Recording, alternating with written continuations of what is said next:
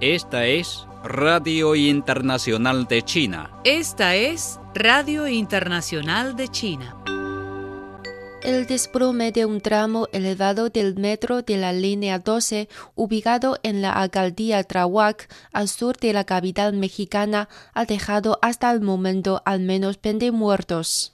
La jefa de gobierno de la Ciudad de México, Claudia Sheinbaum, informó el martes que el accidente ocurrió la víspera cuando una trave de concreto colapsó justo en el momento en que iba pasando un convoy del metro se realizarán las investigaciones correspondientes para dar a conocer las causas del accidente. Lamentamos mucho lo sucedido, expresó.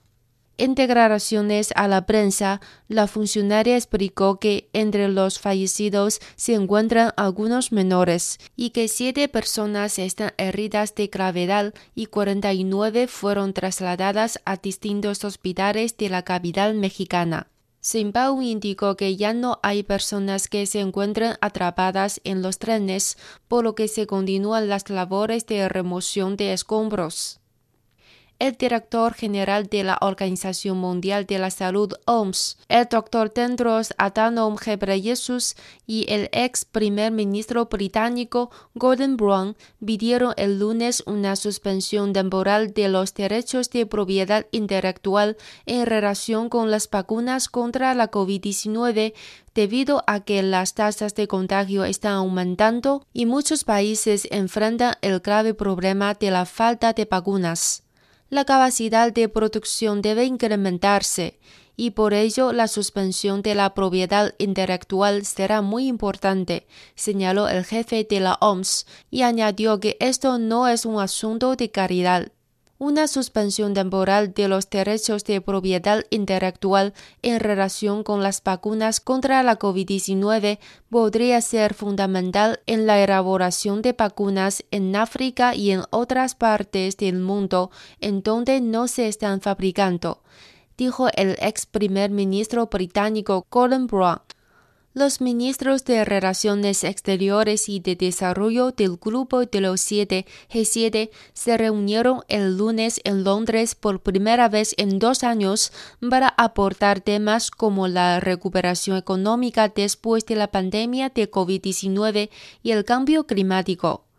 En la reunión que se prolongará hasta el miércoles, los ministros se comprometerán a invertir 15 mil millones de dólares en financiación del desarrollo durante los próximos dos años para ayudar a las mujeres de países en desarrollo a acceder puestos de trabajo, crear empresas y responder a los impactos económicos de la COVID-19, indica un comunicado emitido el lunes por el gobierno británico. Durante su reunión virtual de febrero, los líderes del G7 se comprometieron a cooperar con el grupo de los 20 G20 y otras instituciones internacionales en una serie de cuestiones mundiales como la lucha contra la pandemia y el cambio climático, entre otras. Bill y Melinda Gates anunciaron el lunes en una declaración conjunta que se divorciarán después de 27 años de matrimonio. Bill y Melinda se conocieron a finales de la década de los 80, cuando Melinda entró a Microsoft. Tienen tres hijos y dirigen juntos la Fundación Bill y Melinda Gates. Seguimos compartiendo la confianza en esta misión y seguiremos trabajando juntos en la fundación, pero creemos que ya no podamos crecer juntos como pareja en esta siguiente etapa de nuestras vidas, indicaron en Twitter.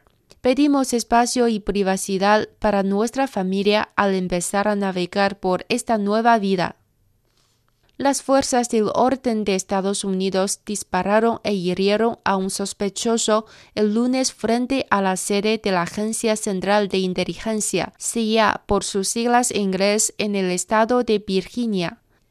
El FBI está investigando un tiroteo en el que intervino un agente y que ocurrió aproximadamente a las 6 de la tarde del lunes 3 de mayo de 2021. El sospechoso salió de su vehículo con arma y fue atacado por agentes del orden fuera de la sede de la CIA en McLean, Virginia, informó un comunicado oficial.